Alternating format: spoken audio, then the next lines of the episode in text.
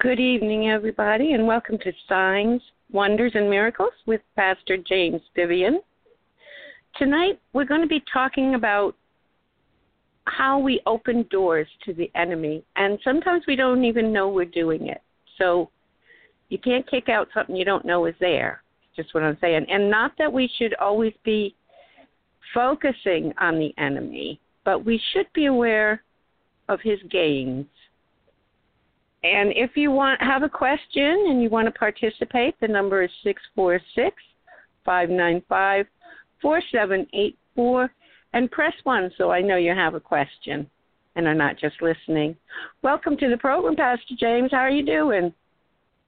Well, thank you very much, Dorothy. I'm doing wonderful today. I'm blessed beyond compare. The Lord has did many things for me.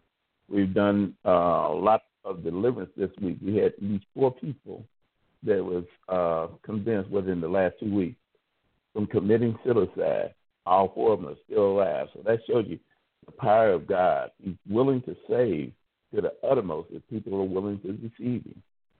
One of the things I want to talk about tonight, as you described to me, was how does the enemy get us to agree with him and mess us? That is a good subject. because the enemy he he knows who he is. It's us. We don't realize who we are in the kingdom, the kingdom of Christ. We are the anointed one, and we're here to do one thing, the same thing that Jesus did, to destroy the kingdom of darkness. First of all, we got to understand what does it mean, the kingdom of darkness. Darkness in Hebrew, Hebrew words can be ten different things at the same time and it's according to how it's used in the text. So one of the things about darkness, it means confusion. And so what does the devil come to do? He comes to confuse us. There's the kingdom of God and there's the kingdom of confusion. The kingdom of God is called the kingdom of light, and light means understanding. So that's why when you read the book of John, the, the first thing it says in the beginning was the Word, the Word was with God, and the Word was God. But to understand what was the Word, you'll have to be able to read Hebrew. The Word is called Aleph Tau in the Hebrew uh, Bible, which is called the Tanakh. And it's in there over and over and over again. And it says, Aleph Tau created the heavens and the earth. Everything was created by those two letters, which is the first and the last of the Hebrew alphabet. That's why Jesus referred to himself all the time as I am the first and the last, the Aleph and the Tau. But that's in Hebrew. In Greek, it came out uh, Alpha and Omega. But that's why you have to know the original root word so you can get the true understanding. So let's look at what the Bible says. What I tell people all the time. I, I don't try to use my own mind. I use what the Bible says. And let's turn to uh, First John. No, let's go to Second Corinthians, the second chapter and the eleventh verse. As I say, give people time to find it. Second Corinthians. How doing it at my sign too, right? We we both all have the same time to get there. the second chapter and the eleventh verse, and it reads as this: "Least Satan, which means the adversary, your enemy, the one who is not with you is against you, should not get an advantage over us." In other words, God doesn't want us to be tricked. He wants us to understand what is the method that Satan, Lucifer, all the kingdom of darkness used against us. For we are not ignorant of his devices. So I mean, he just don't have one thing. He has several things that he can use against us. And that's why he, gets us to agree with him and he'll mess us up. Because here we are believing one thing, but we have to have the knowledge according to what the scripture says. So let us turn now to Ephesians. So like I always say, the Bible always interprets itself. Ephesians 6 and 11. Ephesians 6 and 11. Because we have an enemy that's trying to destroy our mind. The battle is in the mind. And if you understand how he's doing it, then you understand how to fight back. We don't want to be messed up by the by the God of this world, which is Satan, but we want to defeat him in all the things that we do. And this is the way we start to defeat him. Ephesians 6 and 11. Put on the whole armor of God that you may be able to stand against the wiles or the tricks or the schemes or devices of the devil. For we wrestle not against flesh and blood, but against principalities, against powers, against rulers of the darkness of this world, against spiritual wickedness in high places. In other words, when you look back at that where it says right there, we wrestle not against flesh and blood. People are not our problem. It's the spirit that operates behind those spirits, behind ours. And our job is to obey the word of God. Because we do the righteous thing, which righteousness means to do what is right, then we'll be able to cancel out Satan's assignment in our mind. The reason we mess up a lot because we always want to well, let me figure this thing out. Let me get it to where I understand.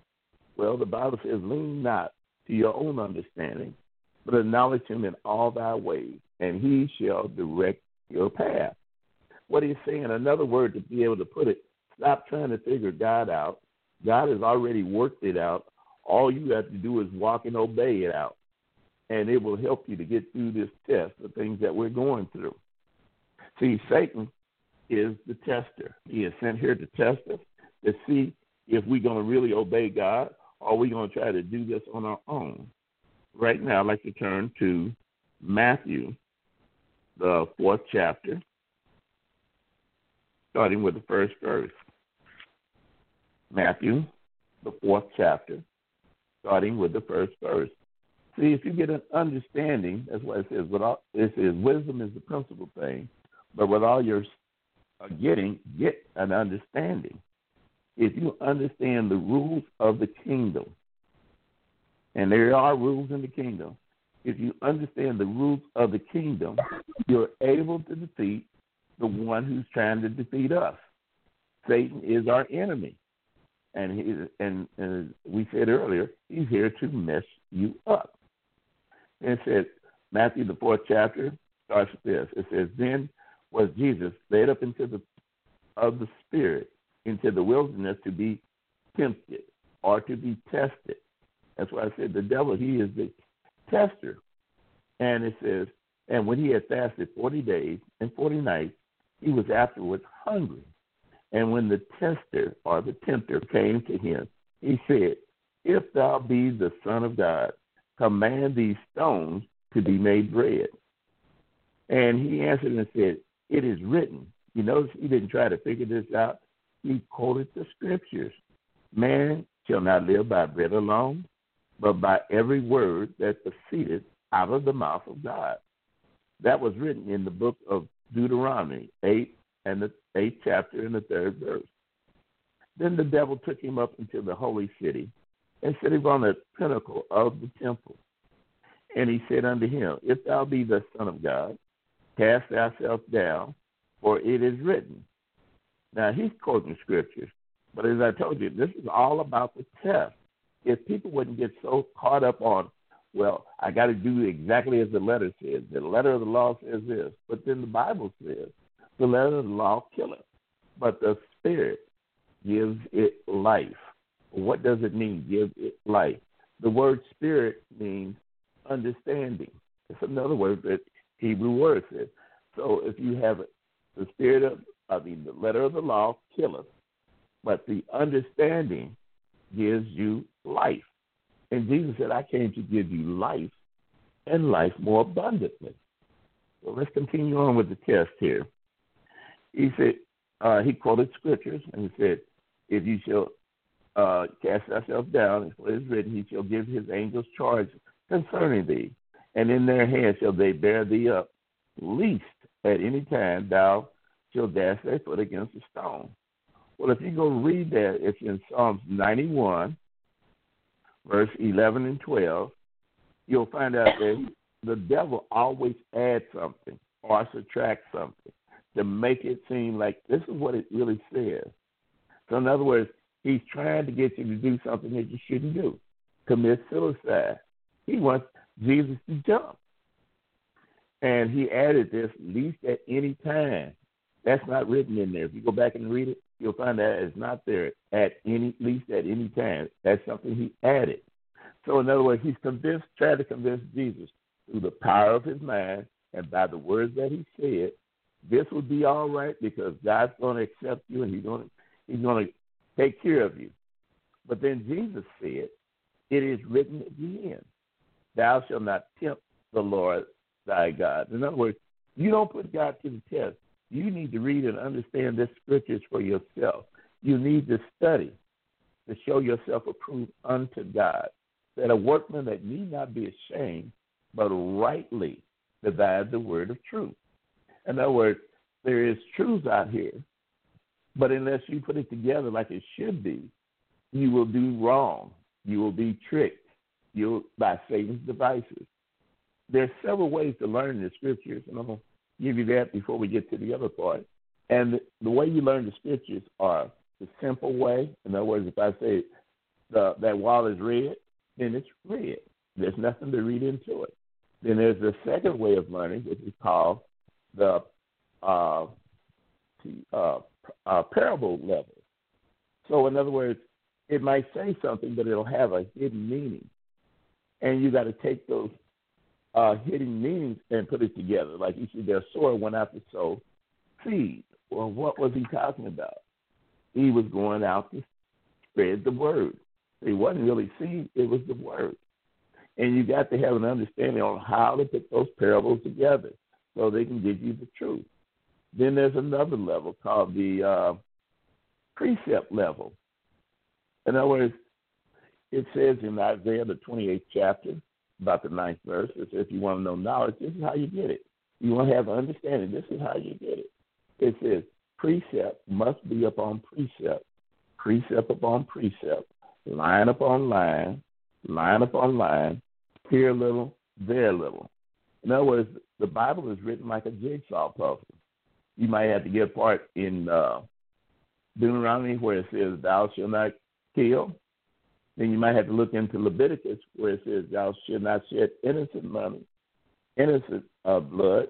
Then you have to put it together with another scripture that says, You shall not be a killer of a man or a woman innocently.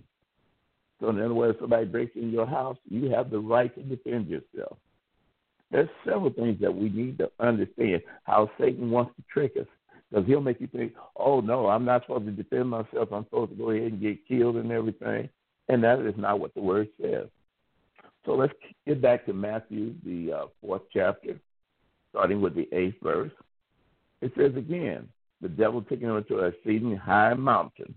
The word mountain can also mean kingdom. So he took him to the highest kingdom of all time. And it, as I say, the Bible interprets itself.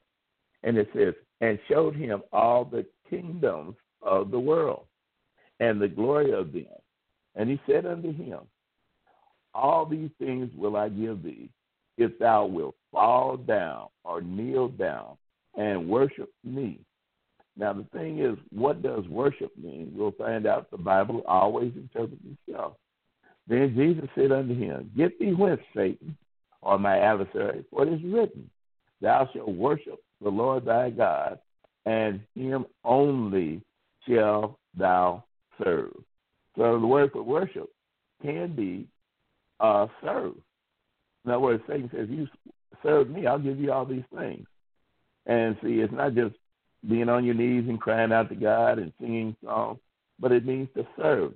Jesus said, I, I did not come to be served, but I came to serve you. In other words, he wants us to be saved. He wants us to know what the word is for eternal life. He wants us to look forward to the world to come, the next world.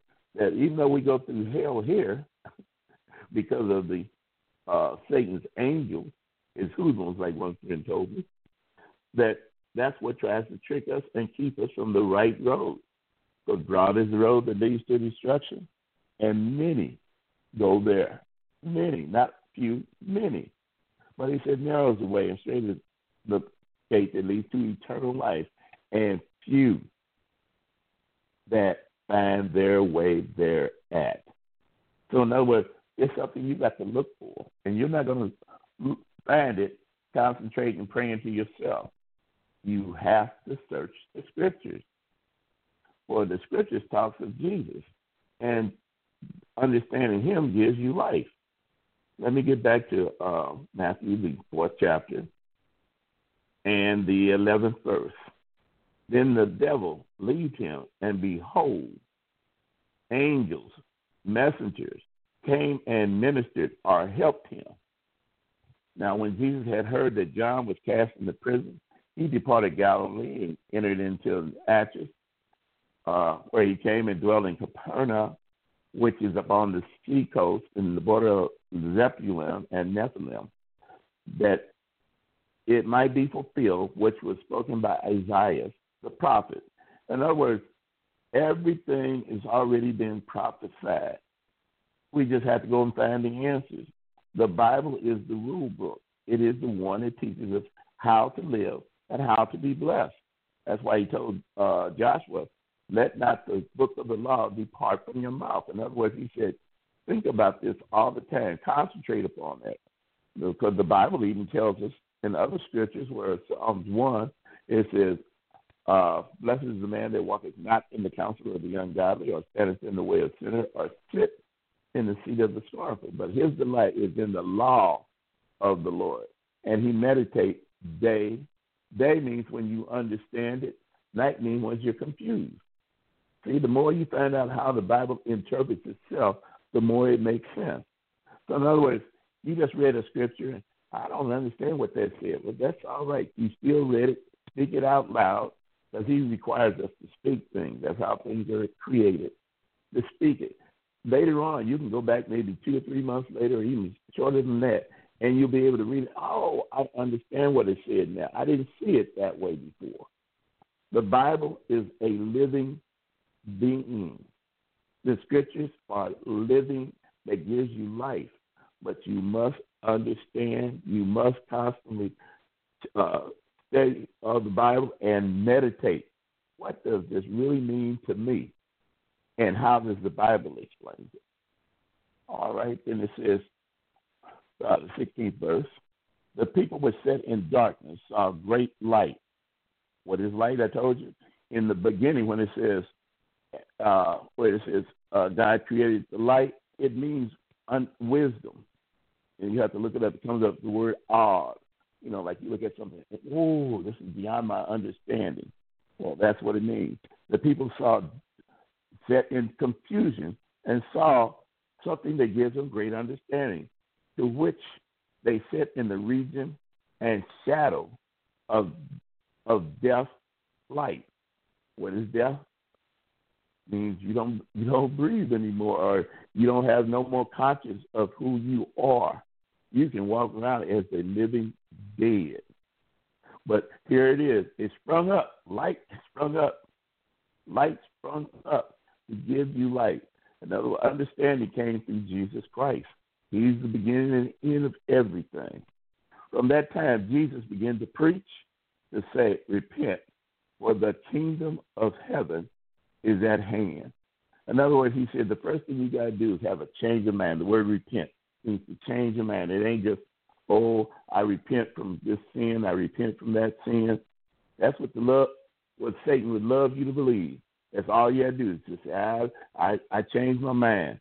But see, when you repent, you turn 180 degrees opposite direction, and you start doing that way you're going then. Well, uh, on the 18th verse, it says, And Jesus walked by the sea of Galilee and saw two brothers, Simon and Peter, uh, Paul, Peter, and Andrew, his brother, casting the net upon the sea, for they were fishermen. Why is it so important to us to know that they're brothers? Because Jesus came teaching the gospel of loving one another, not criticizing each other. A lot of times people just wait for you to make a mistake on anything so they can beat you down instead of them learning to love one another and try to pray for one another and try to help one another. But they'll defame you. They'll talk about you. They'll lie about you. And that's all Satan's uh, weapons.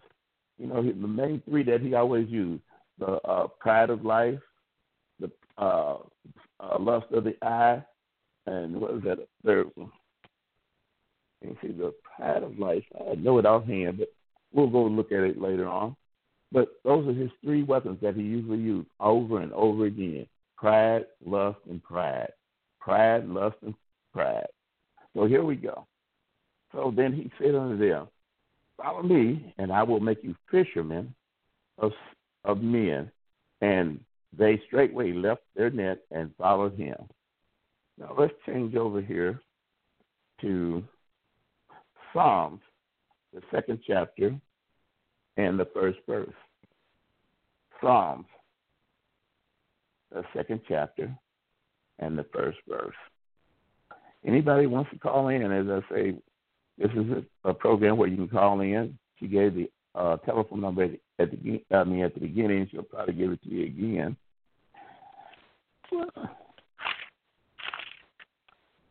Psalms, the second chapter and the first verse.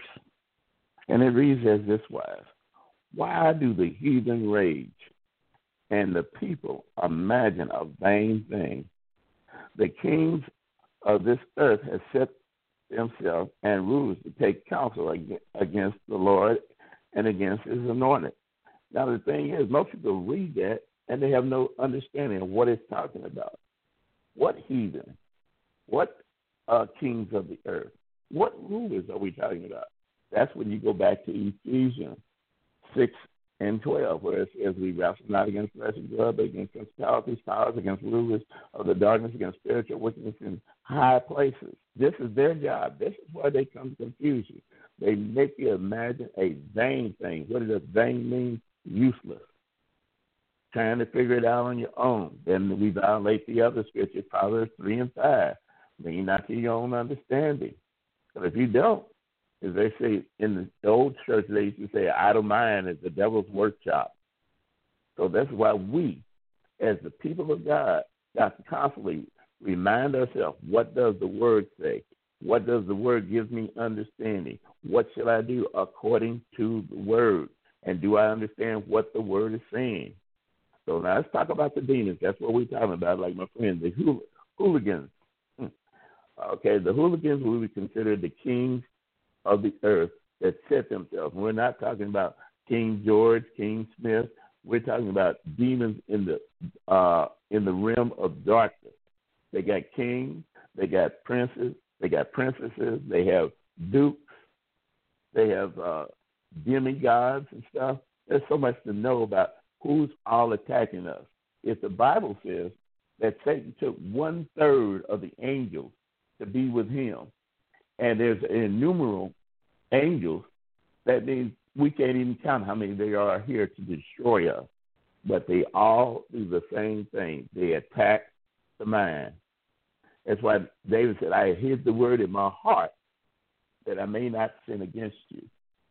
Where is the heart? Most people point in the middle of their chest. That's the heart. But the heart can't think. It's the mind. That's where it is in your emotions. So if you get to the emotions and control your emotions, you won't be so angry. You won't be ready to start no argument. If somebody talks about you, you're trying to make peace. If, and that's a big word, if possible. Because the thing is, we want to obey God. We want to obey the Most High God and His Son, which is the Word of God. And this will change our life. So the second the third verse is, Let us break their bands asunder, casting away their cords from us. He that sits in the heavens shall laugh. The Lord shall have them in derision or confusion. So, know what it says, let's break the bands. If you look in the book of uh, Ecclesiastes, you'll find there are bands.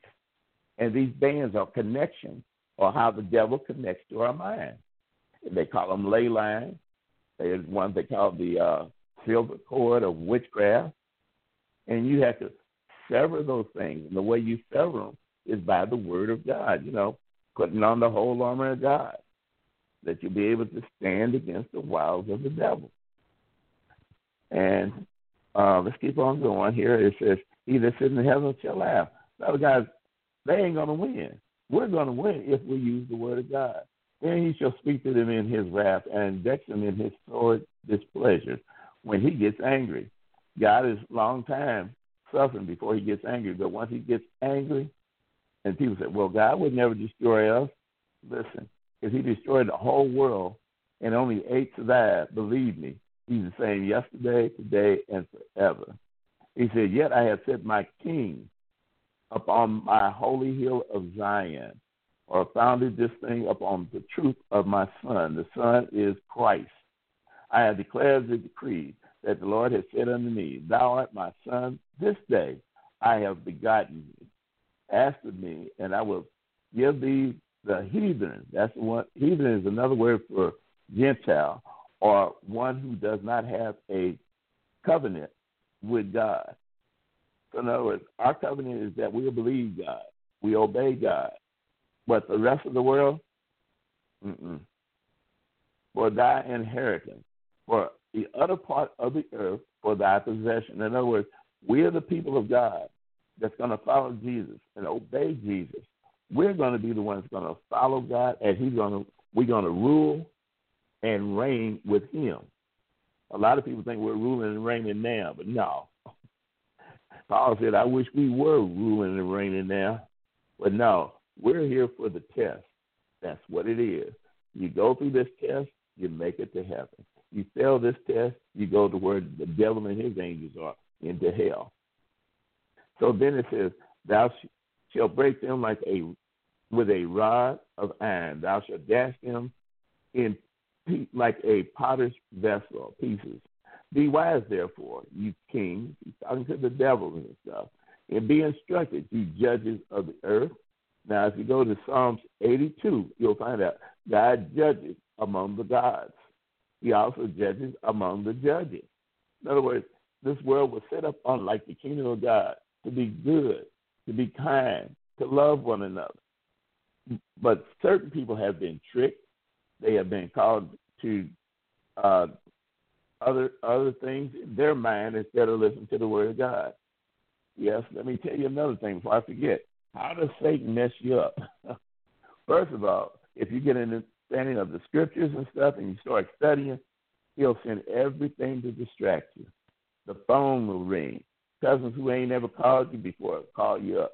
People who have not even knocked on your door will knock on your door. Your phone will ring. Everything to distract you. So when you get distracted, put your mind back on concentrating on what you're doing.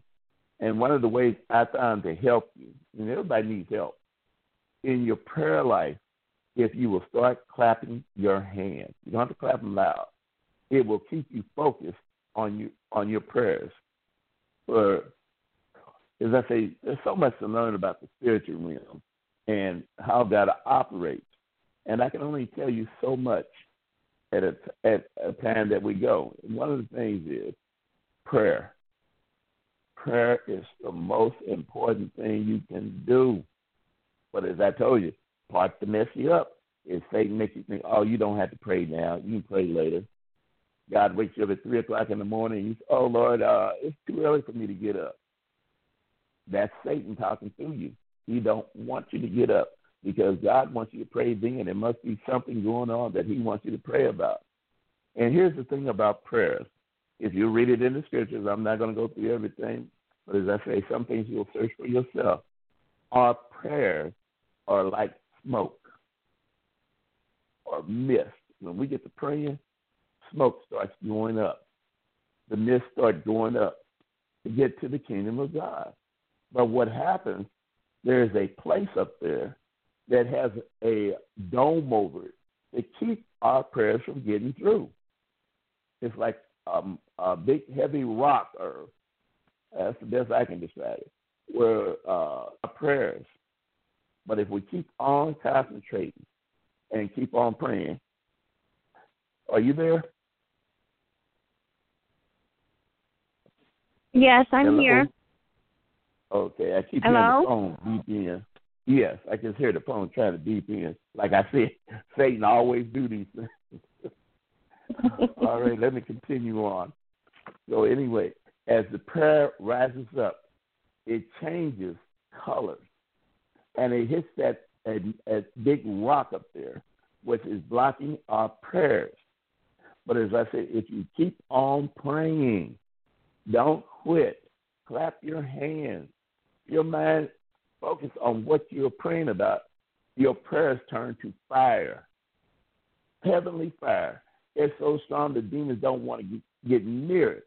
And when it starts going up as fire, it burns through that, that rock formation. And as it burns through, that's what we call a portal. That's why when uh, Jacob said he saw the angels ascending and descending, they were coming through a portal down the ladder. Well, our prayers go up that portal, and it goes to our angel who gives it to God. So that's why we got to keep on praying.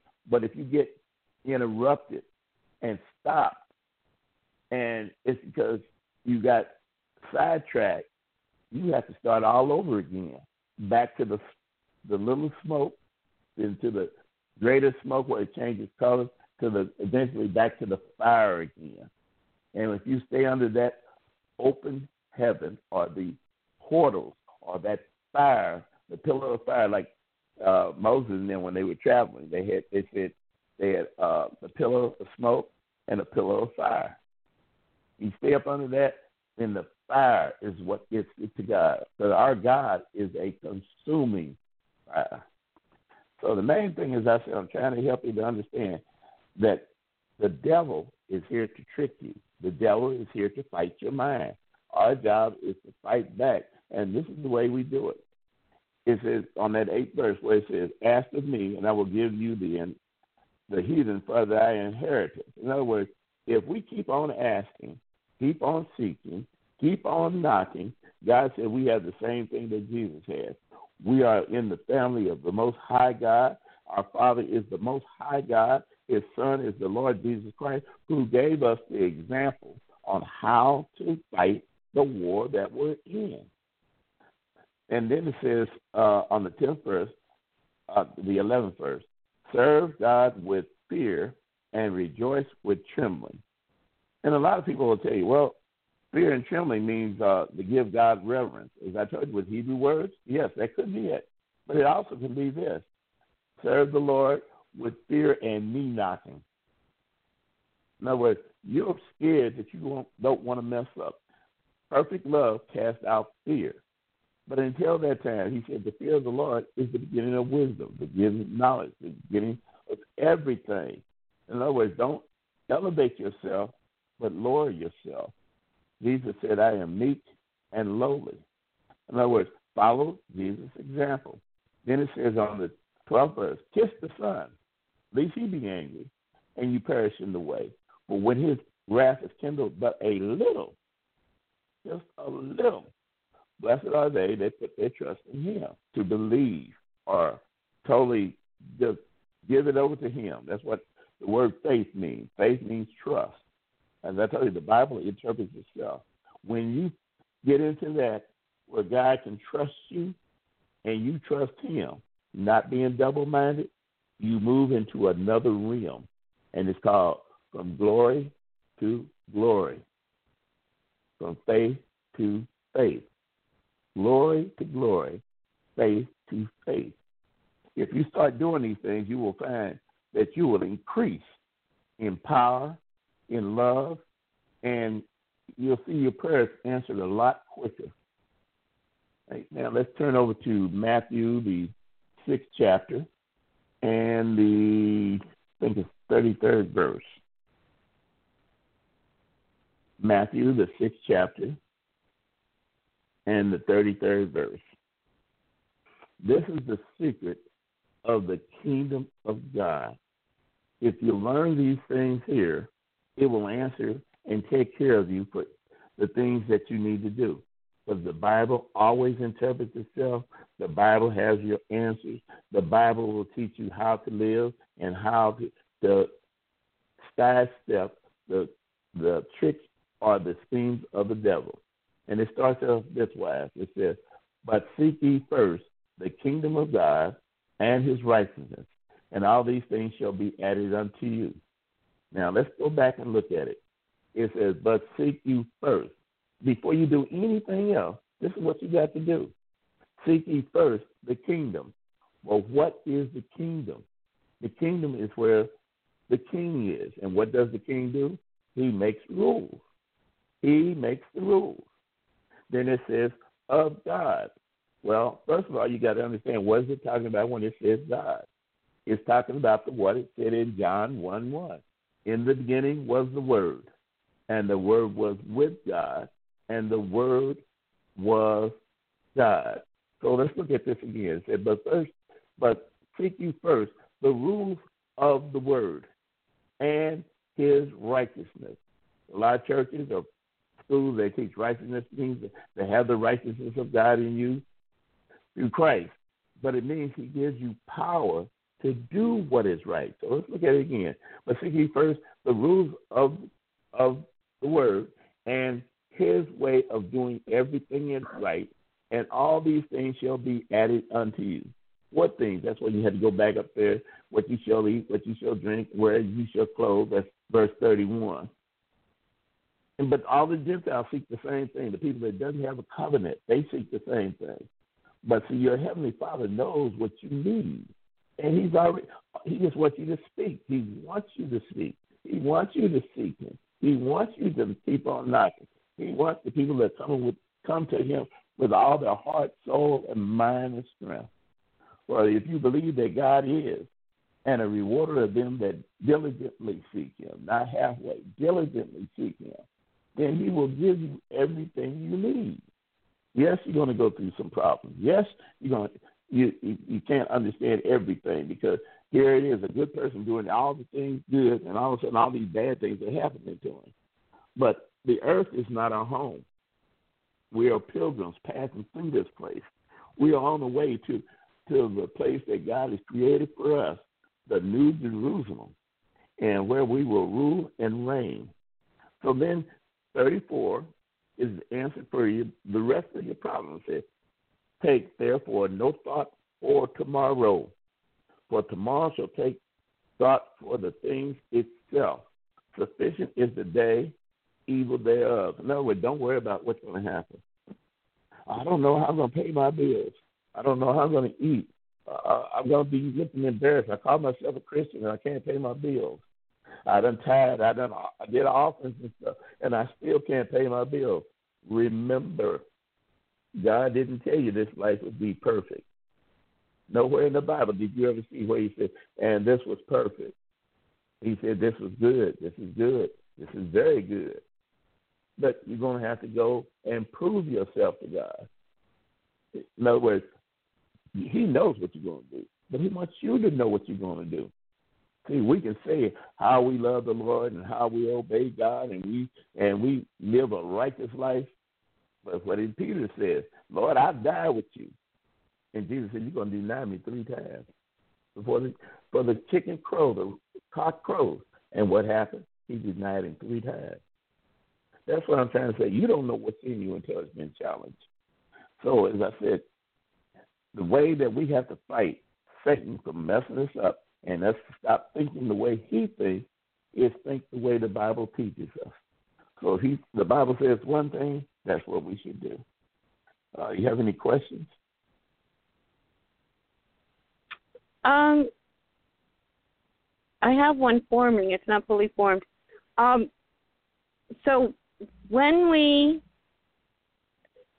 disbelieve God, which is basically what happens when we believe what the devil is saying or one of his little minions there, that mm-hmm. is um, that is what the enemy legal right because so I know a lot of people disagree about the legality things. They think it's just, you know, emotional things, but you know, I do believe that one of the biggest deceptions around it that Satan has pulled off is telling people that he doesn't exist and if you're having problems, it's just problems. It doesn't have anything to do with choices you've made in your life or decisions you've made in your life. But You have to be Okay. careful, and tell me if I'm wrong here.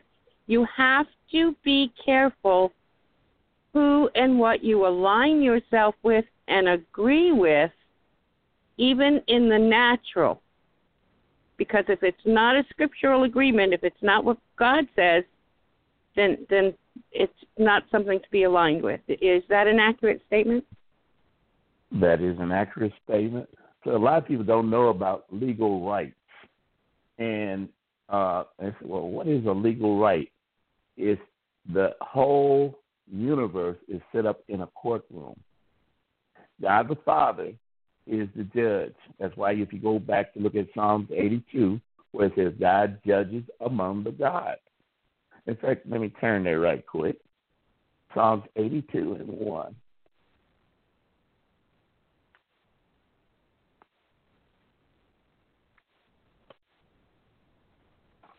All right.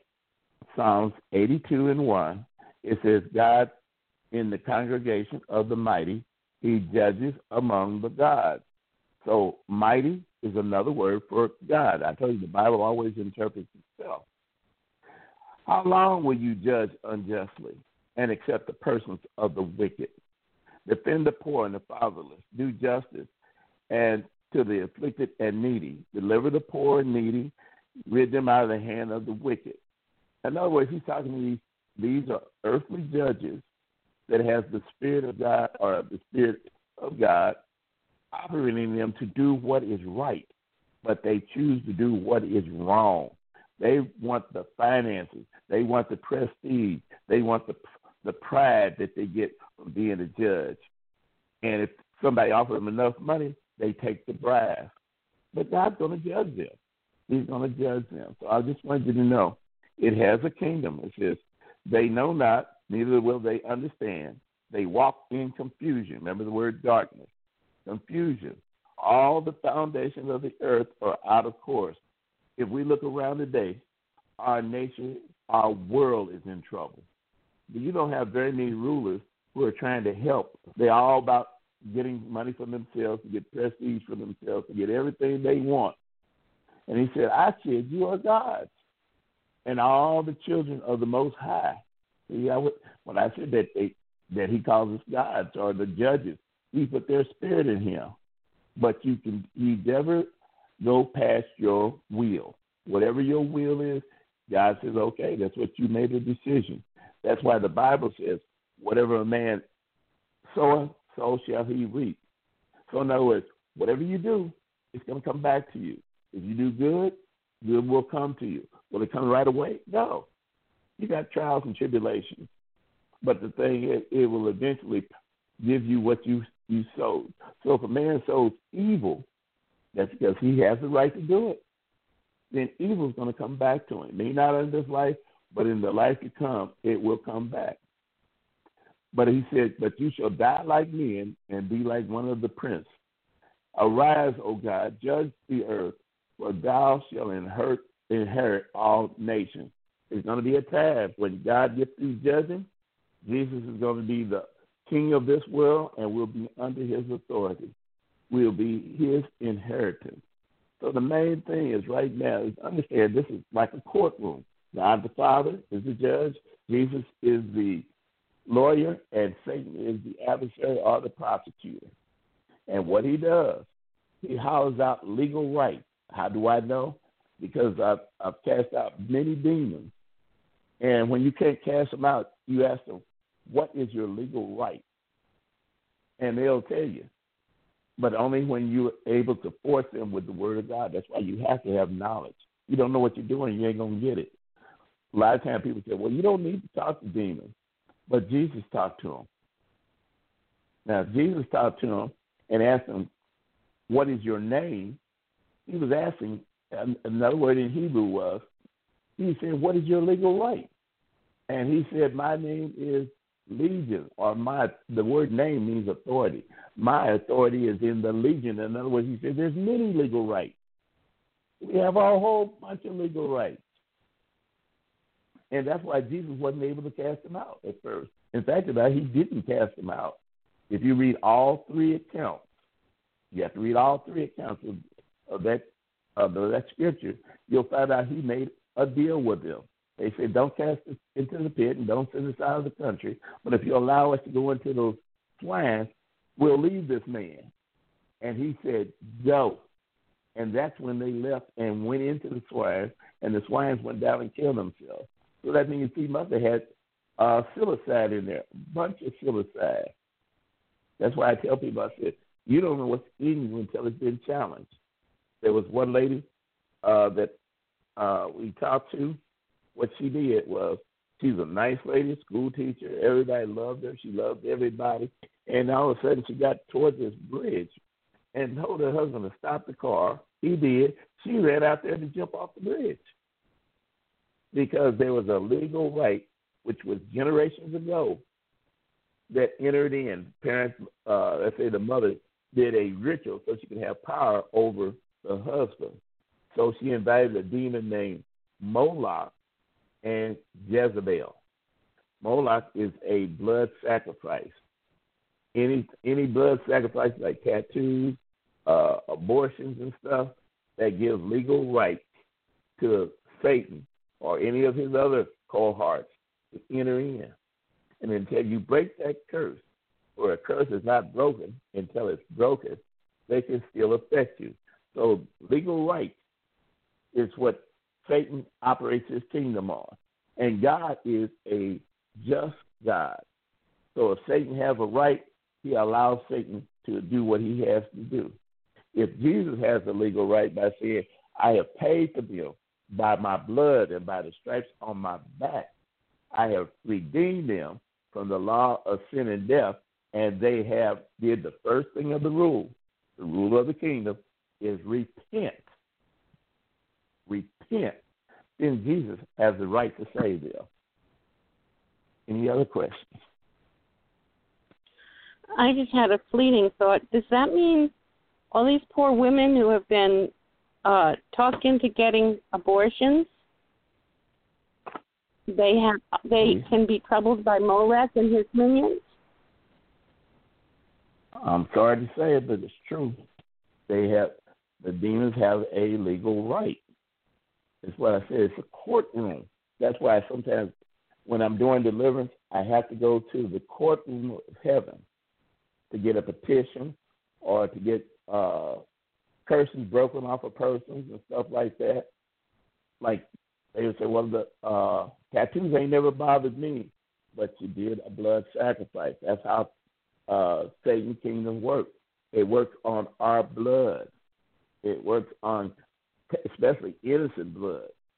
The more people that can be killed, the more innocent blood is shed to them, and they live on our our blood.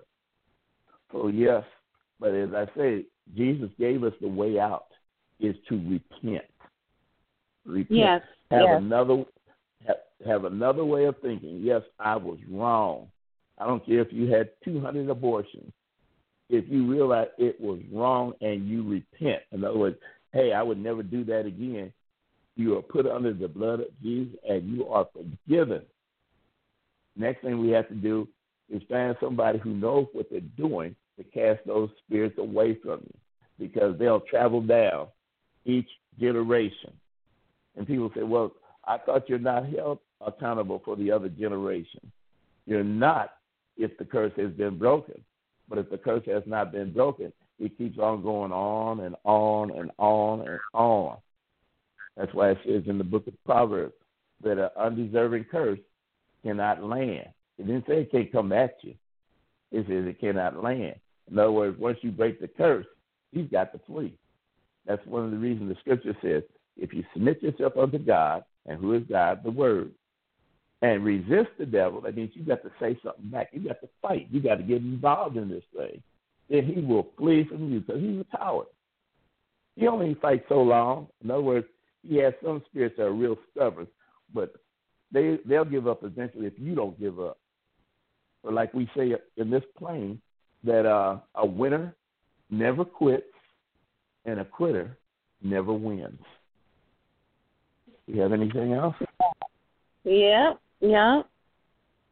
So let me extrapolate this a little and, and see if I'm off base here. Because I know you know, part of the end times is deception.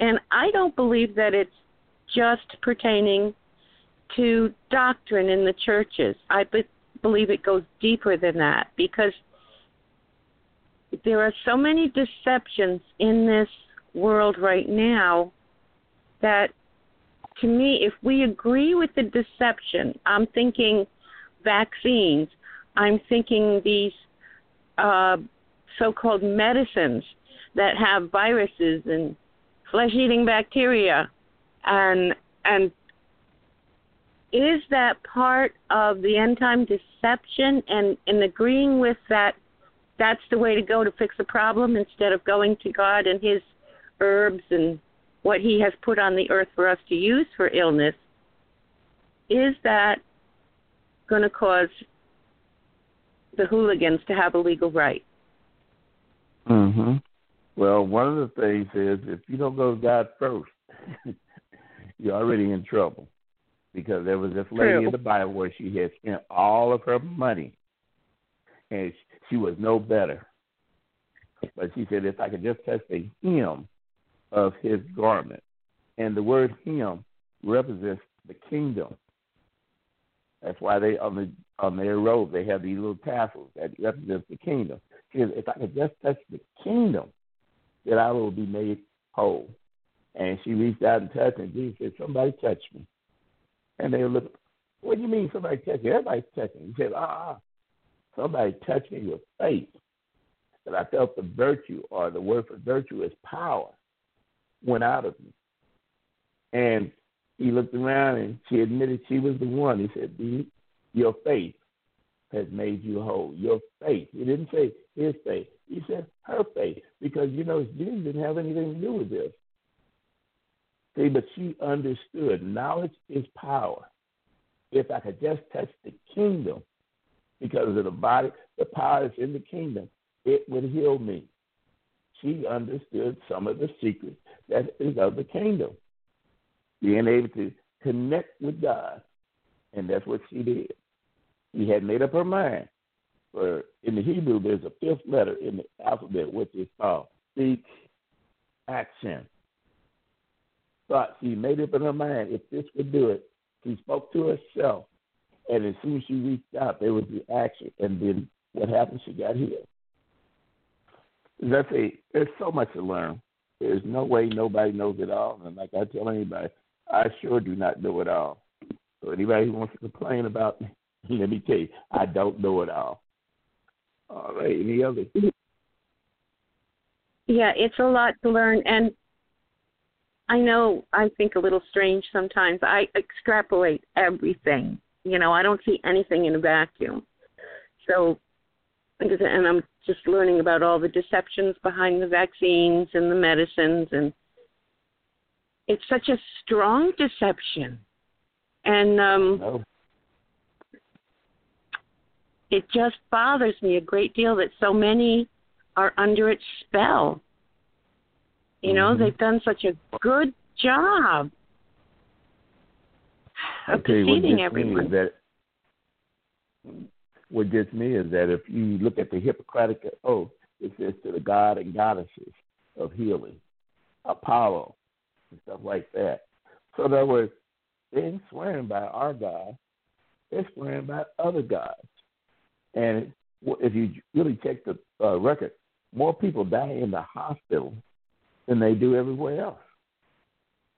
Because all these different uh, uh, viruses and stuff that they be uh, running into in the hospital and stuff, and the medication. If you notice what it says, and I'm not saying this on my own, they have it on the TV. This thing may cause death, or it could cause this or that. But God's herbs, none of them uh, causes any uh, side effects.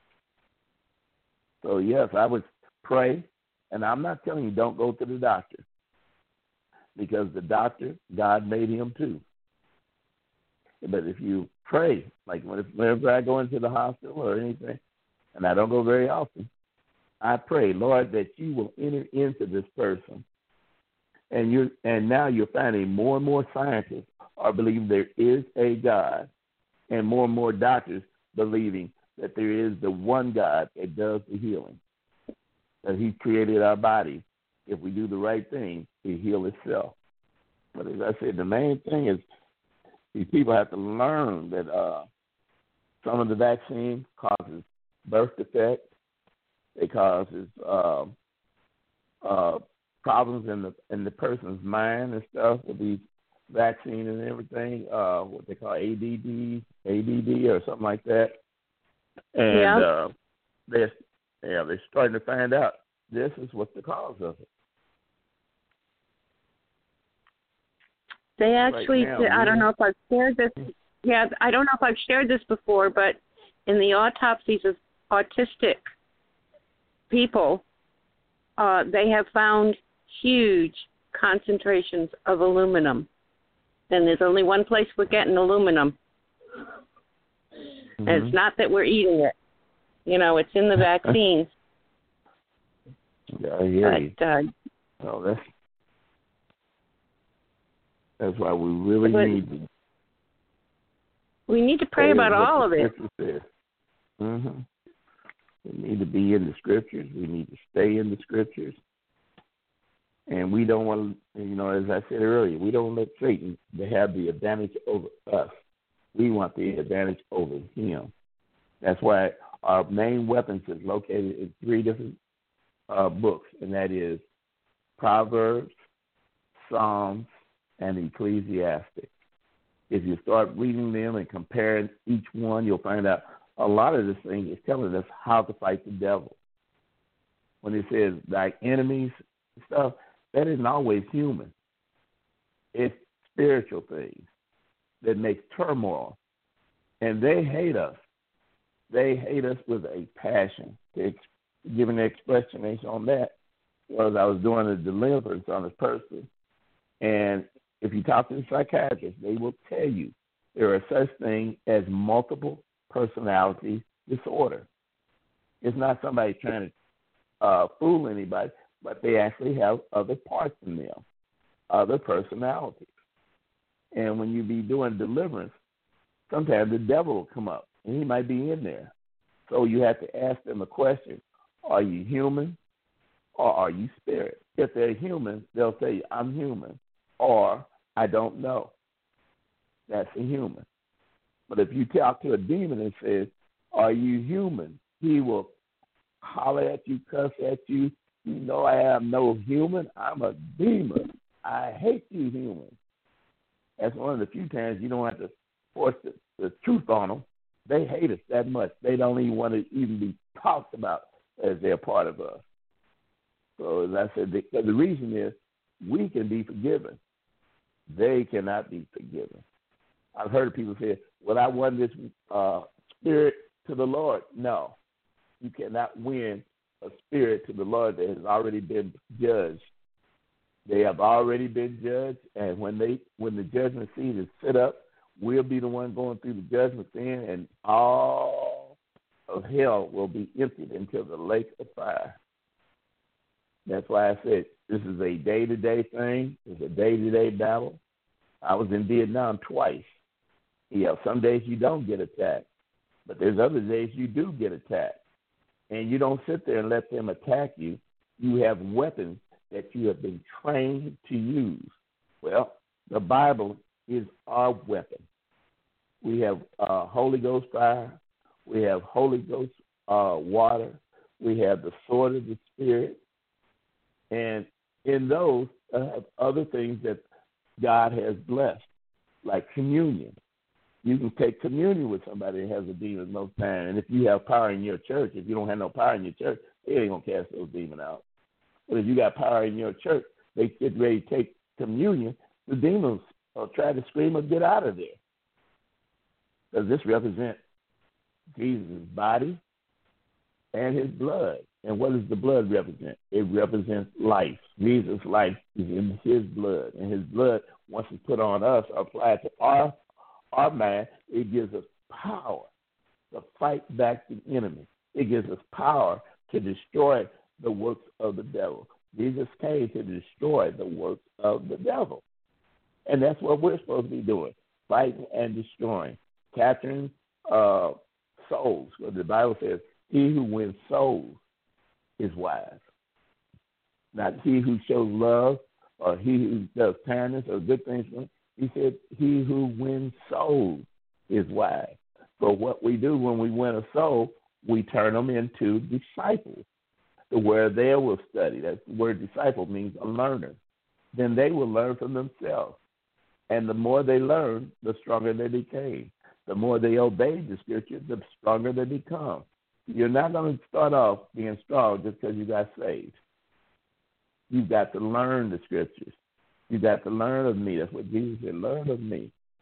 And it's the more you learn, the stronger you come, the more you grow up from a baby to a, a, child to a teen to adult. And then by the time you pass the uh, the old age, most people think that's at uh, 70, but I'm almost 70 now, so it ain't old anymore.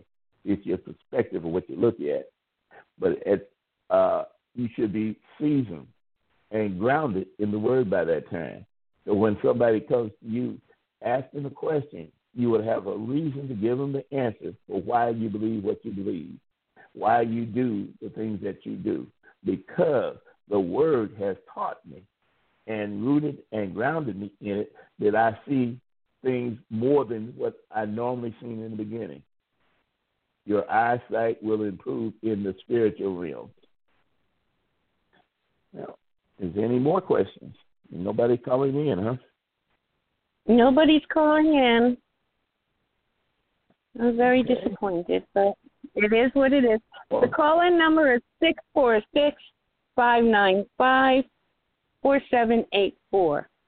I have an off the wall question for you. All right.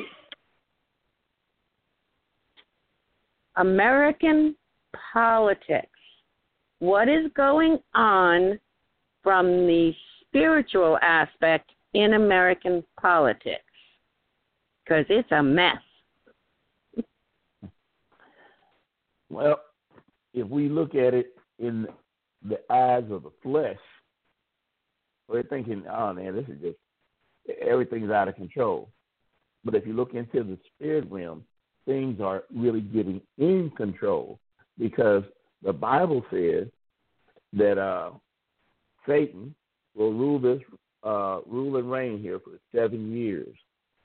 So first of all, according to the book of Daniel, the wicked will go wicked terror but those that know their God and who God, the Word, will do great exploits or great miracles. We're seeing so many great miracles going on now in the natural world. I've seen blind eyes open, deaf ears open, people's legs stretched out, you know, where one was shorter than the other. I've seen people that are mentally ill become in their right mind.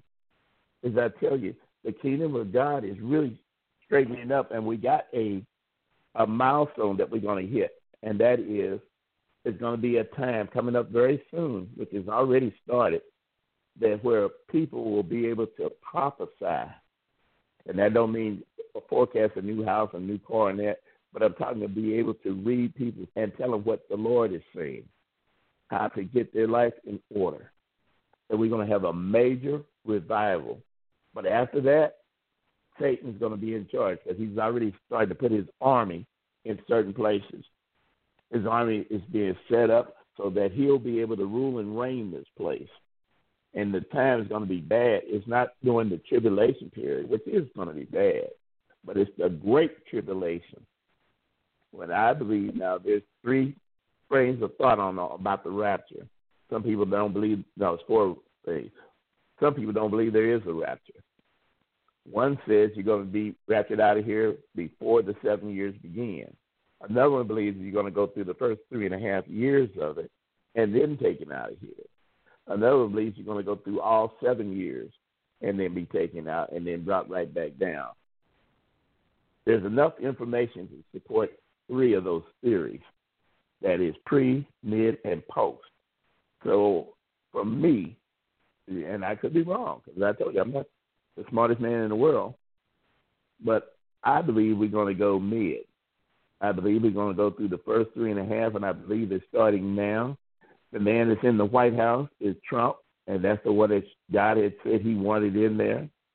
People say, "Well, I don't believe it." Listen, he is not one of the old good old boys. He's not in the Illuminati. He's not into the uh, uh, uh, uh, of the things of destroying this world, but he's trying to get us back on the right track because he knows their trick, and that is the trick of the devil to make you think there is no devil. It's the trick of the devil to make you think there is no secret organization. It is a trick of the devil to not get us to believe that uh, God wants us to live holy lives, but we can live the way we want to, and God will forgive us. That is his job. He's doing good at it. Trump is exposing the things that are wrong. That's why they're going after him. And anybody who knows the scriptures can see into the spiritual realm, can see that Trump is trying to get this world set up for the one that's supposed to be here, the King of Kings, the Lord of Lords. In other words, what he's doing is getting people back to the scriptures. I don't know if you've seen this lately, but there's been more Christian movies out now, more Christian TVs out now, plays, more plays uh, uh, like Samson's out now. Things that were not able to come out because they were praying to get prayer out of school, get prayer away from us. And I told you, prayer is so important. I told you how it operates. The smoke, the darker smoke, and then a Holy Ghost fire. They want you to stay away from that. Trump is giving free reign back to the churches again. He's trying to help things, but you got to remember, you got all these people that's been in in the White House for all this length of time. They've been running the government. They're paid by other people to take bribes and stuff, and they change the law to what they want. Now, Trump has got to add his group, and he can't trust everybody because you don't know who's going to have who to try to get this nation back to where we should be. A nation that feared the Most High God and believed that his son was the Word. Did I ask you a question? Yes, for the most part. I believe that, you know, I know they say manifest destiny, this, that, and the other, but I do believe that in the beginning of this country, when our forefathers um, they they made a covenant with God, and I do believe that Trump is trying to restore that covenant on our side. Father didn't didn't kill the covenant. We did by not paying attention to what was going on.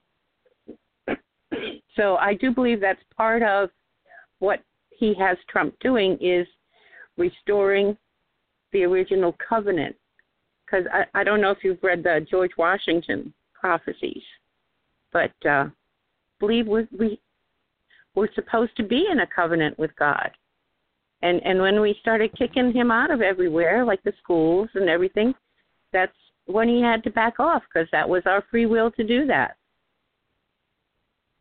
Yep. Does that make sense? Exactly. Yeah. Yes. That's exactly what's happening. Because that's it uh, like with George Washington, he was. Uh, they said he was a Masonic Lodge member, which is part of the secret uh, society. But it doesn't start until you get higher up. The lower part is what they call Masons or Master Masons at the third degree. Then above that, then they start training you in different what they call uh, the Blue Lodge or the Red Lodge. And as you start going up, they start revealing the plans that they want to do they call their God the uh, master creator and stuff like that.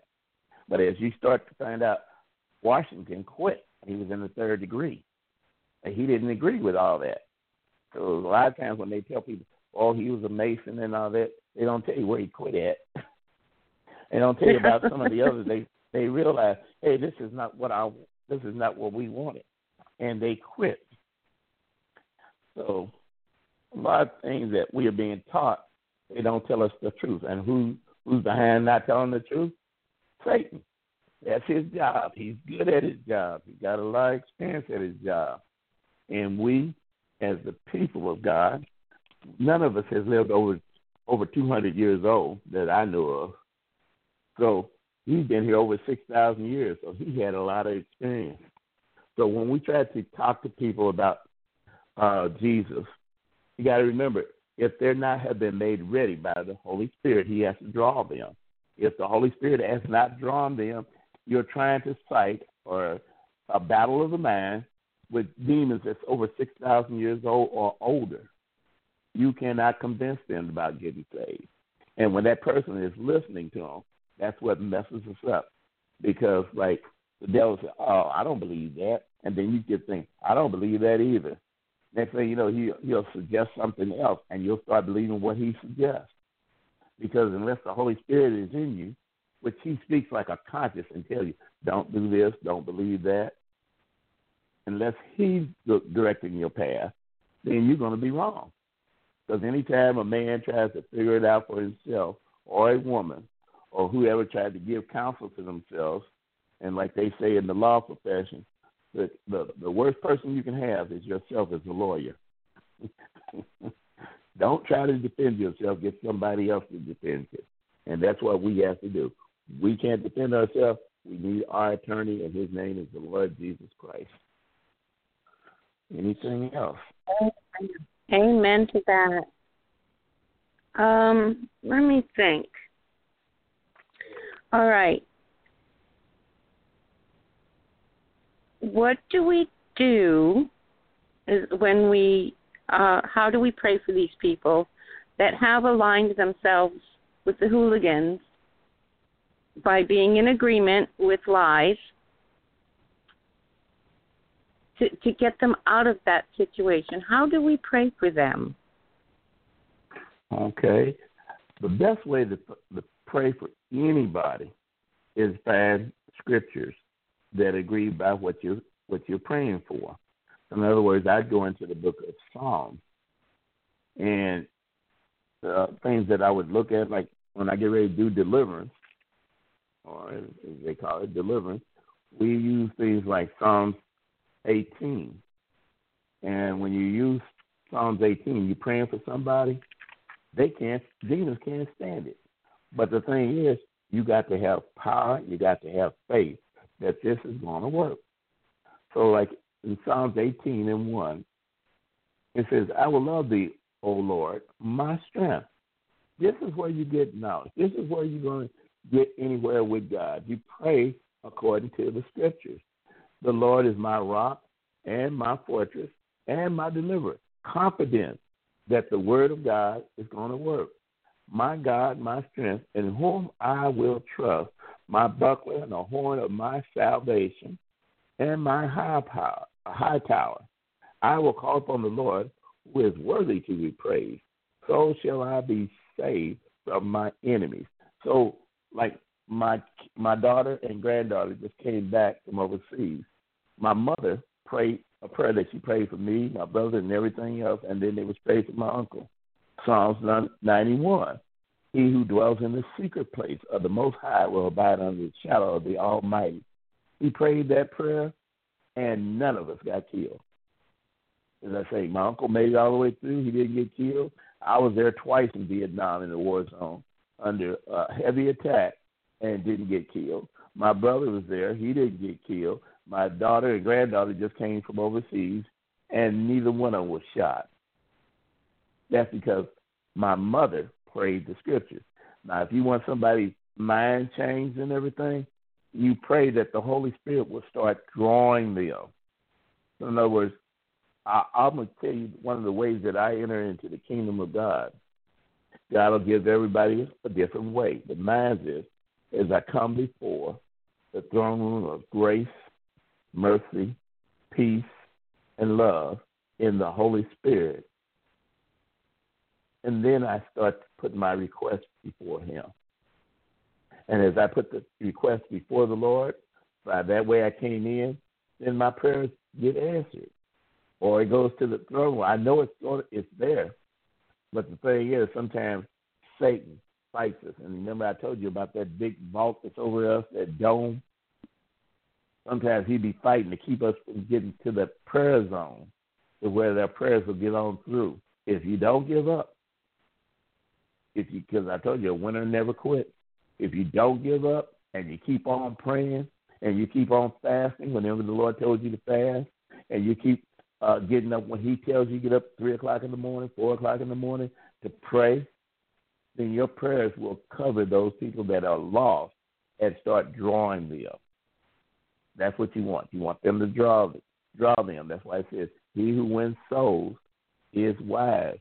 We're trying to get them toward the Lord, and from that point on, it's the Lord's responsibility and them to make choices. So, as I as I tell anyone, you want you want power in your life, learn to pray the scriptures. Learn that the that the word of God is not dead words on a dead page, but it's fully alive and it's able to give you life and life more abundantly if you're willing to study. And if you read the uh, letters and stuff of Paul and the others, it gives you an example on how things will work. Yes, you're going to have some bad times. Yes, you're going to have some good times. You're going to sometimes wonder, where is God? But if you keep on believing, keep on studying, then you will start seeing the secret of the kingdom of God. And then you start doing it, and you'll be blessed going in, blessed going out, be the head and not the tail. One of the things is that you understand we do have an enemy. We do have an enemy. And if we go to the book of Jude, it tells you there's a lot of preachers that are not really called of God. So if we turn to Jude, the first chapter, and it says this Jude, the servant of Jesus Christ, the brother of James, to them that are sanctified by God the Father and preserved in Jesus Christ and called. In other words, for you to get saved, you got to be called.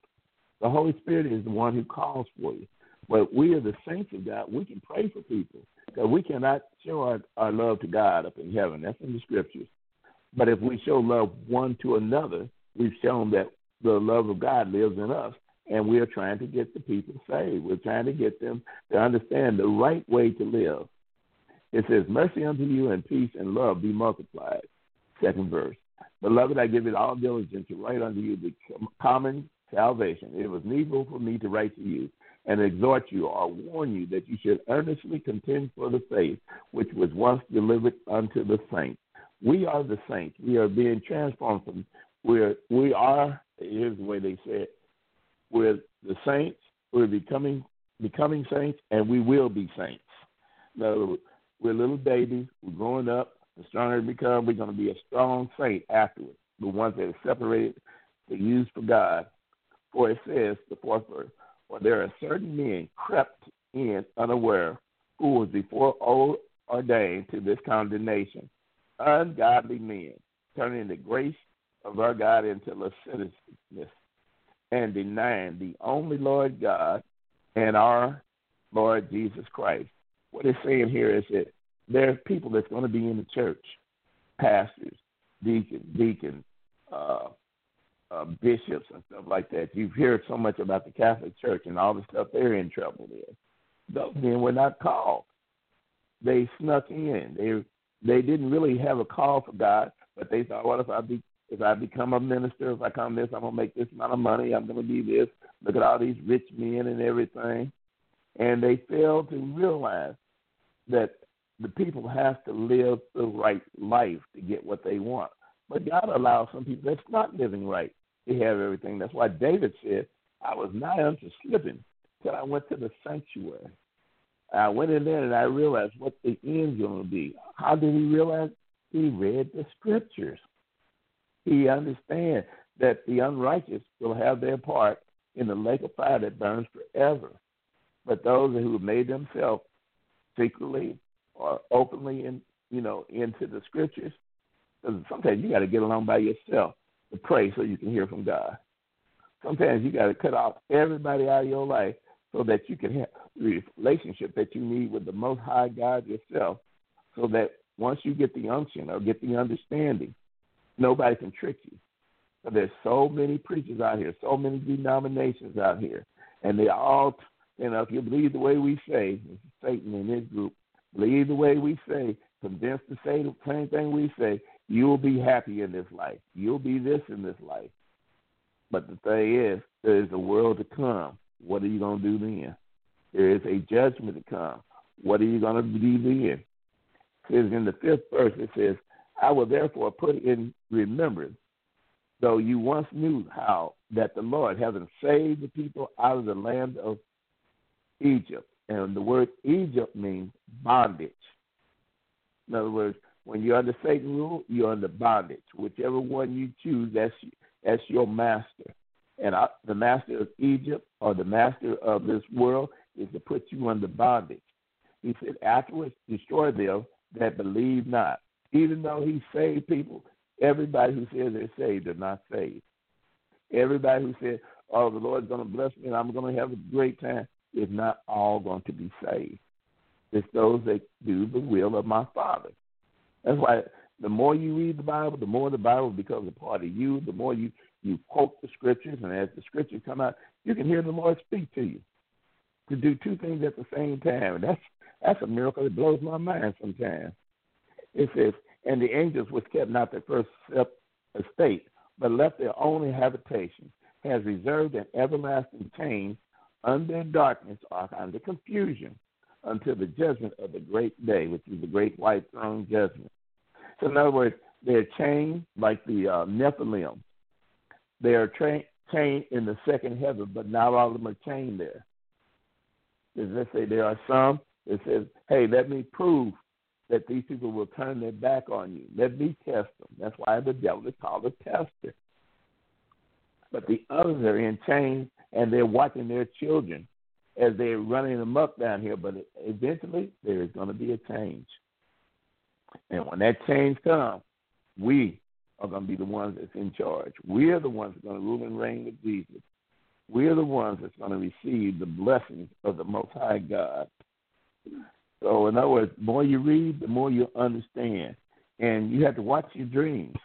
Uh, just start uh, into uh, interpreting dreams. I've, I've known how to do it for a while, but if God doesn't speak to me, I don't interpret. But there are rules on how to interpret, and the more you learn about the rules, you'll understand about uh, uh, about how the kingdom operates. To give you an example, if you dream about somebody in the past and somebody at the present, then what it is is your past is trying to come after you, and you need to change your past. In other words, speak the word, change it. I repent from what I did 10 years ago. I repent for what I did to this person. And I have to make amends. Like I robbed a person, which I didn't. But if I robbed a person, and I know those persons, and I don't change now, my job is to go back and pay them what I stole from them, plus seven times more. Well, I was a thief. And the more you learn about the word and the more you live the word, the more your life will change. And the greatest thing that anybody can have, and I'll tell you, there's no amount of money you pay for it. It's called peace. For a person that has peace in their life, in their mind and stuff, even though there's turmoil going around, the sea and everything's going bad, a hurricane coming your way. But if you have peace in your heart or in your mind, the Lord, if I get chilled, I'll, I'll be home. If I don't get killed, I thank you that I have another day to to receive more uh, reward in heaven. Because Jesus said, "I come to reward you, good or bad. I'm gonna give you a reward." And I don't know about me, but I like to get a, lot of rewards. I like my reward to, for me. I ain't saying anybody else.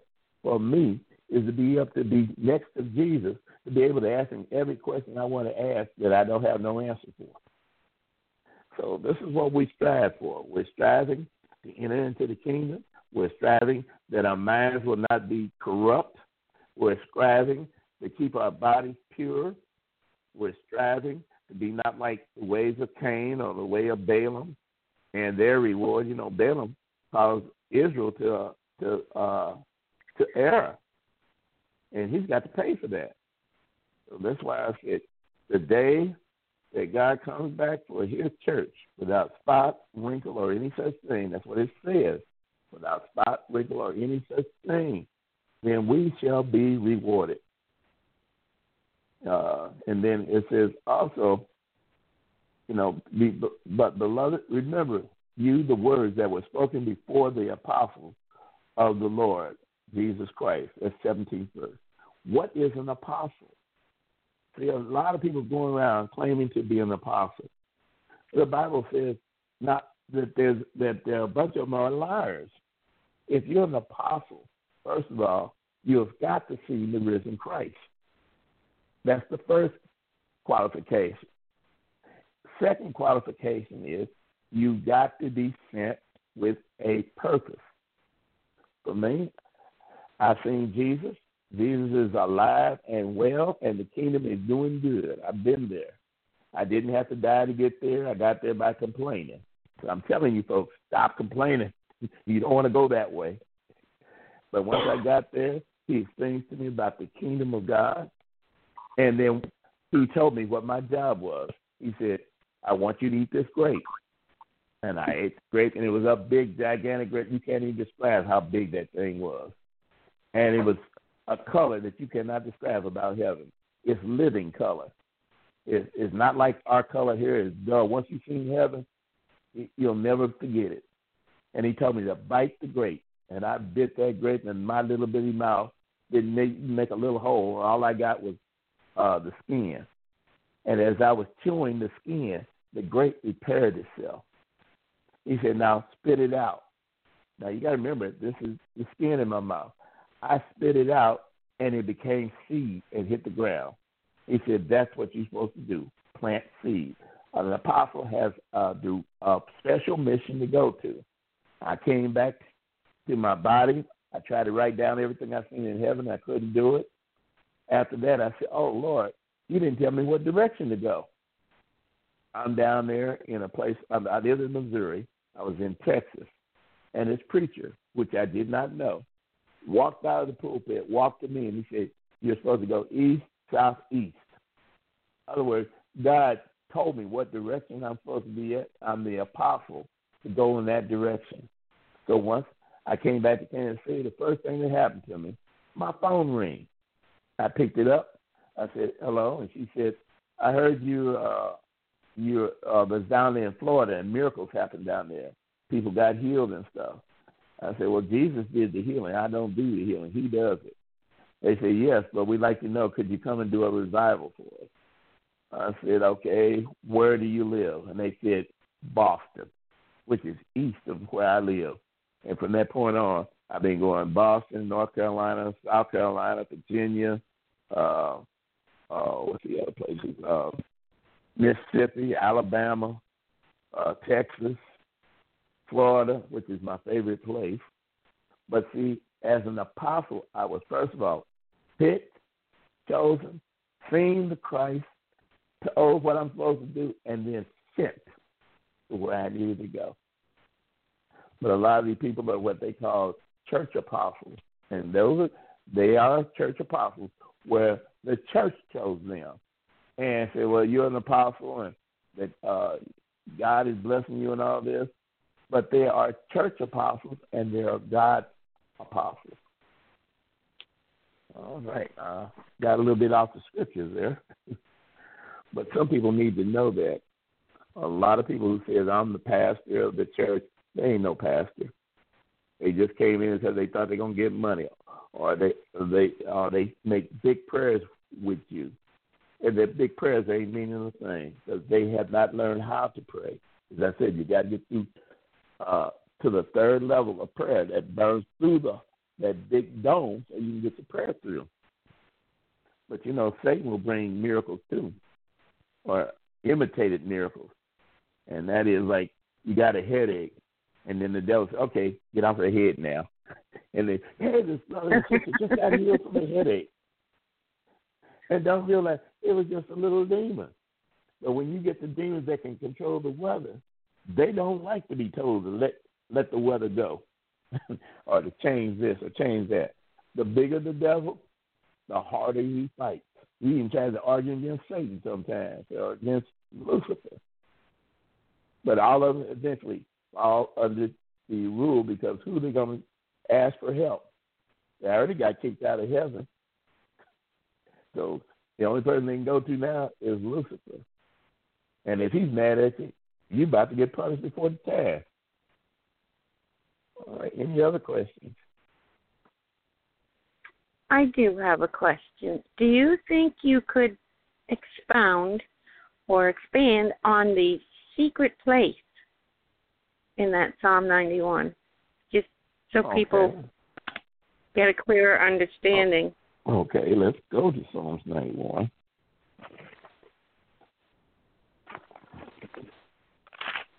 And it says this. It says, He, that means the person that dwelleth, and is in the Old King James. That's why I love the Old King James, because it gives an understanding if you know what it means. It says dwelleth. That means somebody who stays there or living there or being there in the secret place of the Most High. What is the secret place of the Most High? It means when you're by yourself. In the in Hebrew, they have what they call a telep. It's a prayer shawl, and that's what they were talking about. Because there's nobody else to pray with you then. When you pull that, if you go to a Jewish synagogue at certain times of the year, they pull that thing completely over their face where you cannot see their eyes, their mouth, or anything. And they do what they call the Aaron blessing, a certain way you move your hands. They actually use the letter uh, Shem, and they bless the people, but you can't see them. And when you're under that prayer shawl and you're doing that same thing, nobody else can hear your prayer except God. It gives you an extra boost to get through that atmosphere that I was telling you about.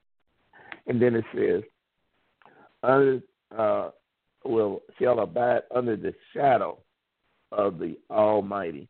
Another word for shadow can be a living place or a dwelling place or a beth, which is the Hebrew word for, for a house.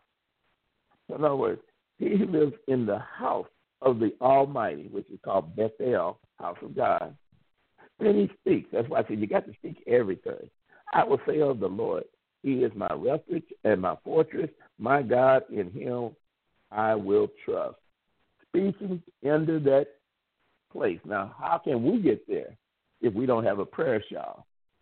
Well, one of the best things to do is to shut yourself away in your house where nobody's there to interrupt you and stuff, and you don't answer the telephone because that's one of the tricks of the devil to ring the phone. You don't answer the door because somebody's gonna come knocking on that door, and you start to pray so you can get through those three areas I told you about: the light smoke, the uh, darker smoke, and to the fire. And once you get into the fire, your prayer life becomes easy. You know, sometimes when you get ready to pray, oh, all of a sudden you have evil thoughts in your mind. Your mind will start floating somewhere else. You, that's their job. The devil is good at it, putting thoughts in your mind, keep you from uh, completing what you're supposed to focus on. Your prayer, your prayer, your prayer. So in other words, he keeps throwing thoughts to you. He puts pain in your body. Oh, my back is hurting. Oh, my leg is hurting. All of a sudden, you start thinking about boyfriends or girlfriends that you haven't even thought of in years they enter your mind. Thoughts that you would never say something like this. But that's their job and they're good at it. Our job is to keep on praying on through. So being in that secret place, that hidden place. I have a room in my house that I call the prayer room. And in that prayer room, I pray in there. By praying in that prayer room now, that early in the morning, if anybody comes visit me, they come visit, they'll tell you that room glows it's I don't know how to explain it. It glows when the sun comes in a certain window from the east. That room lights up. That's my prayer room, and that's the secret place, the hidden place where I'm hiding at away from the world, and that I'm under the shadow of the Almighty or under His house. Then it says, "Surely He will deliver thee from the snare of the fowler, and from the noisome pestilence or a raging epidemic." In other words, you start staying in that place and having a prayer room so you get away from everybody. And you don't have to be there all day, but you know, as long as you can stay, or as long as the Lord is calling you in there, that's another thing too. don't don't believe because you want to. Wait till the Lord is through with you. He cannot talk and you talk at the same time. You talk and tell the Lord what you you desire, and then be quiet. That's the word uh, it's the Hebrew word for aleph, which is the first letter in the Hebrew alphabet, which means silence. Silence. That's what it says. Silence. And let everybody know, I am God. He wants to talk to you personally. And it says, under his wings shall thou trust. His truth shall be your shield and buckler. In other words, claim these things. Claim them. Thou shalt not be afraid by the terror by night, nor the arrows that fly by day, nor the pestilence that walk at night, nor not nothing at the waste of noonday. A thousand may fall at your side, and ten thousand at your right side, but it shall not come near uh, near to you. Only with your eyes shall you behold and see the reward of the wicked. It's going to be a time you're going to see thousands and thousands of people dead, killing. If we're if we're here, uh, I'm still thinking we're going to get out of here at mid instead of pre. But if we're if we don't, and if we have to be here the whole time, it says it will not hurt us. People would be sick with uh, flu and stuff like that. They die. This one man, uh, I think his name is Lake, L.G. Lake or something like that. He went to a town where they had bubonic plague, and he wanted to go in there and uh, help people because he was a preacher. And they said, no, you can't go in there unless you get the uh, vaccination. He said, I don't need the vaccination. They said, no, you cannot go in there. He said, I tell you what, get me a drop of blood, put it on a, a microscope thing, and look at it, make sure it's alive. And they did. He said, now put that blood in my hand. And when he did, and they looked under the microscope, it died. God has a way of taking care of his people if we're willing to believe him all kinds of miracles through the Bible like that, but we got to believe. If he says, only with your eyes will you behold it, only with your eyes will you see it, but you'll see the reward of the wicked. The ones that don't have the covenant with God, they die. They can't do what we do. That's why we have to believe what the word says and put our mind to it. You have any other questions? That's it. Oh, well, excuse me. I believe in in the post trib personally because okay. I think we're going to be here to to fight, and and I can't see any reason why he would take his warriors out. You know, that's just my personal what I've come to believe all these years studying. Oh, but yeah, that's. Mm-hmm. I say there's enough proof for all three of them. So yeah. I ain't gonna say I'm right or somebody else. Is, I, there's enough proof for all of them. The only thing is, I'm hoping to be out of here. I've been in war zones before. It's not good. it's not good. No, I wouldn't think it would be. People, yeah, to see dead bodies and stuff, and people that you can't help, and you feel sorry for them and stuff, but there's nothing you can do. So that's one of the reasons I, do I believe I Father want to get out of here. I do believe Father is going to take some people out just because um I think it was in the book of Jasher that I read about the uh-huh. die off before the flood. The godly men all had mm-hmm. to die off, and then the flood came. I think he's going to do that mm-hmm. again. So. I hear. Well, uh, you know, the scriptures is one of the things that we have to live by. Cause just like with uh, the book of Joshua, that's the one that talks about the book of Jasher, and a lot of people don't know about that. They have not read it. They didn't even know it exists. But there's several books in our Bible that we quote from that was originally in the scriptures, but evil men took it out. They say holy men, you know.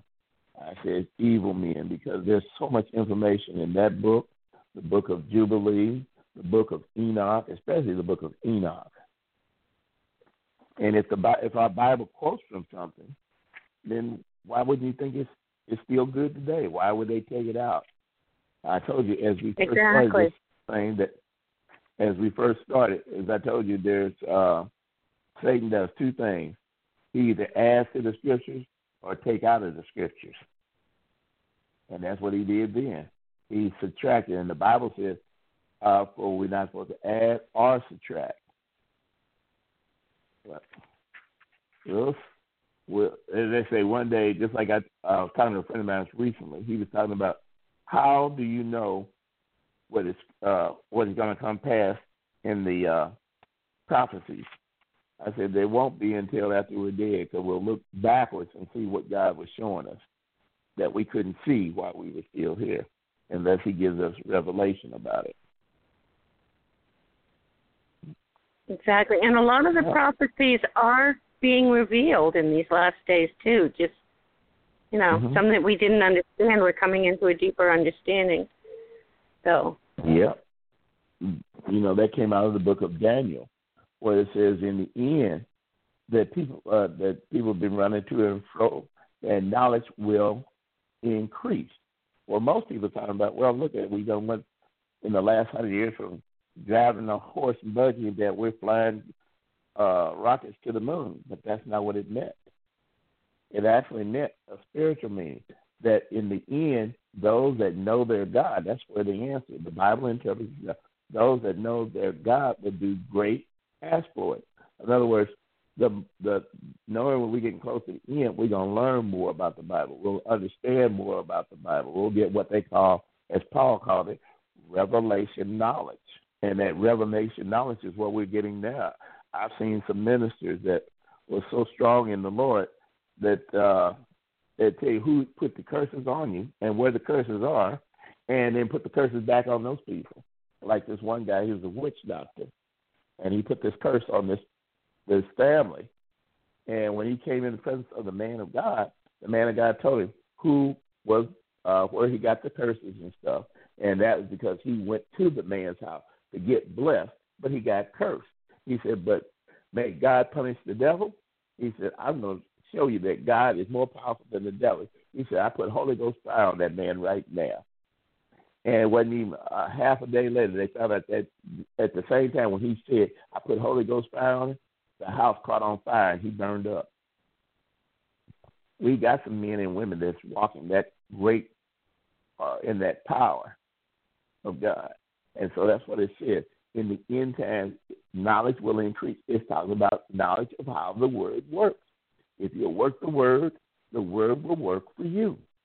That's why I have not. I taught on the first. I think I was on uh, the first one I taught was the Hebrew alphabet, because the Hebrew alphabet is really the power of God, which is the word of God, which is Aleph Tau, which is in the scriptures, in the Torah, all through it, all through it. And if you read the first uh, first chapter of Genesis, what we call Genesis, they call it Bereshit. If we, if you could understand it, it has seven alephs in it, and alephs represent the uh, generations. Okay, and so uh, a generation is a thousand years according to that. And That's why God said one day is like a thousand years, and a thousand years like one day. He was telling us the secret how to interpret His word. He hides it in the word, and He said, "If you come and thirst after righteousness and search for Me, I will show you through the Holy Spirit. He will lead you and guide you." So, since there's seven alephs in there, or seven A's as we look at it, the first six A's represent the kingdom being handed to Adam. The seventh A represents the Christ that's supposed to take over the world. But what happened was uh, Adam thought he can get more power by listening to a lie, him and his wife, that they could be just like God, that God was holding back from, that he didn't want them to be like him. And he gave his position which he was. If you look at the genealogy, all the way back down to Adam, it says, and Adam was the son of God. He gave him a position. So Satan is now the God of this world. And that's why we're going through all the hell we're going through right now. But as I say, that's represented the six alephs. So what it says, if you can read Hebrew, it can say in the beginning. But it also can say when God created. And then it says the heaven and earth. But see, there's a, a letter there. It's not translated in our scriptures. And that script, that word is Aleph Tau. So the way the Bible should have read, in the beginning, God created the Aleph Tau, and the Aleph Tau created everything. Well, who is Aleph Tau? Jesus. Jesus is the Aleph Tau and everything was created by him, and without him was not anything made. That's why John 1 1 was written.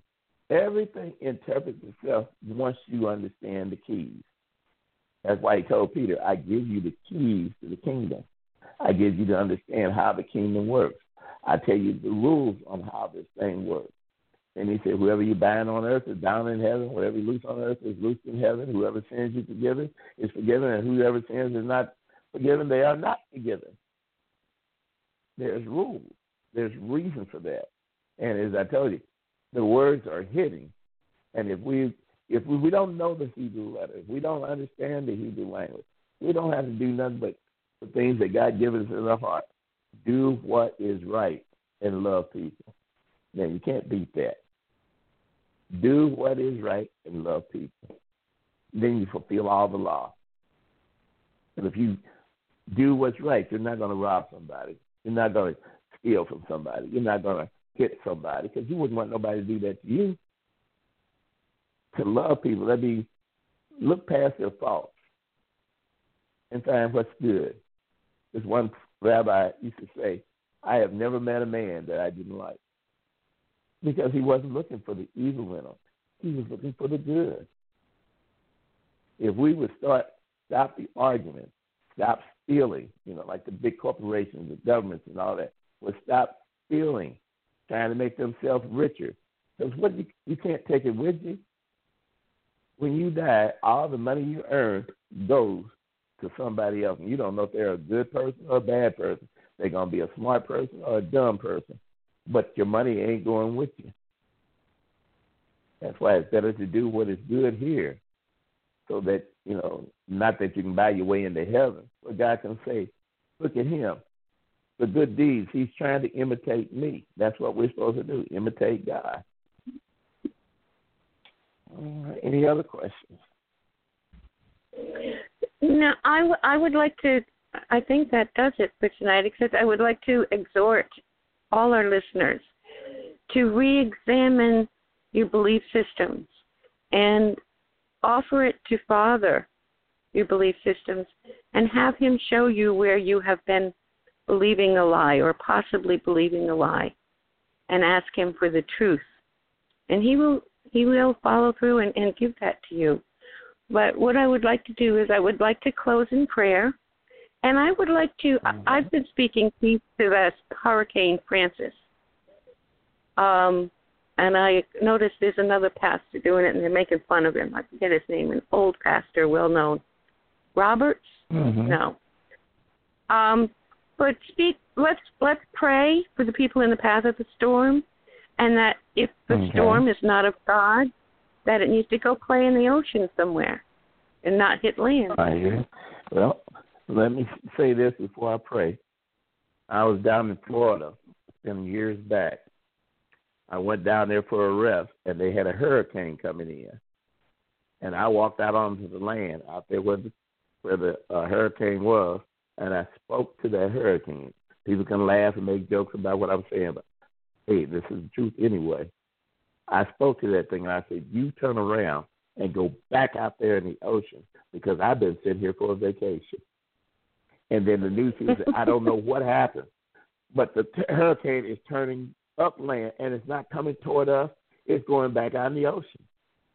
That's because you who know who you are, you who understand the rules of the kingdom, you who have accepted Jesus is your Lord, and that the Holy Spirit is here to help us, not to bring uh, knowledge to Him, but to give glory to Jesus, who gives glory to the Father because everything glorifies the Father if we understand.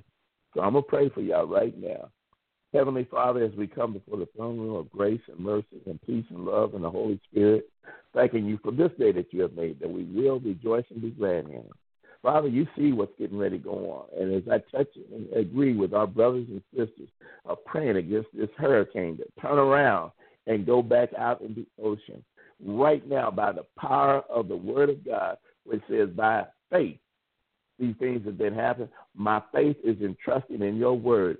I speak Psalms 23, Psalms 24, Psalms 70 and 72. I command those things to turn around now. The uh, uh, nature things that is trying to destroy our land and destroy people to turn around and start heading back out there in the ocean, back out in the ocean and surprise the weather people that they can't understand what has happened. But the word of God goes forth.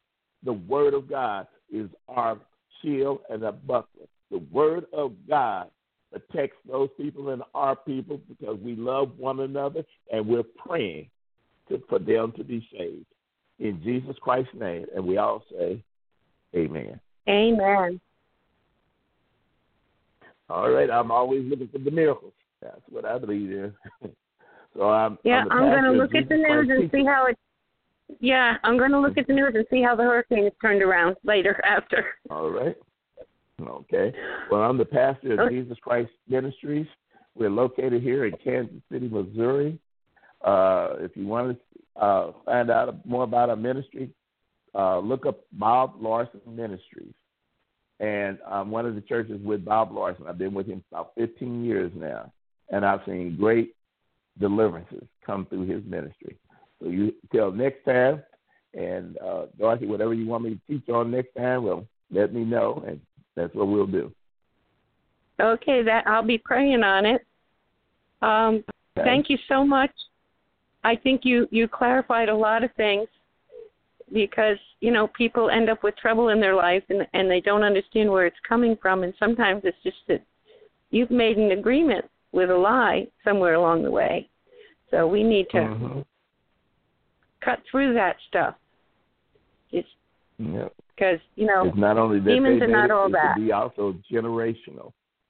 It could be somebody Right. in their great great great grandfather. all right then. Well, you have a blessed day, and to all the audience out there, I speak blessings and remove the curses in the mighty name of Jesus Christ. Amen. Amen. I'll see you later. Bye. Father bless. Go ahead. I thought you.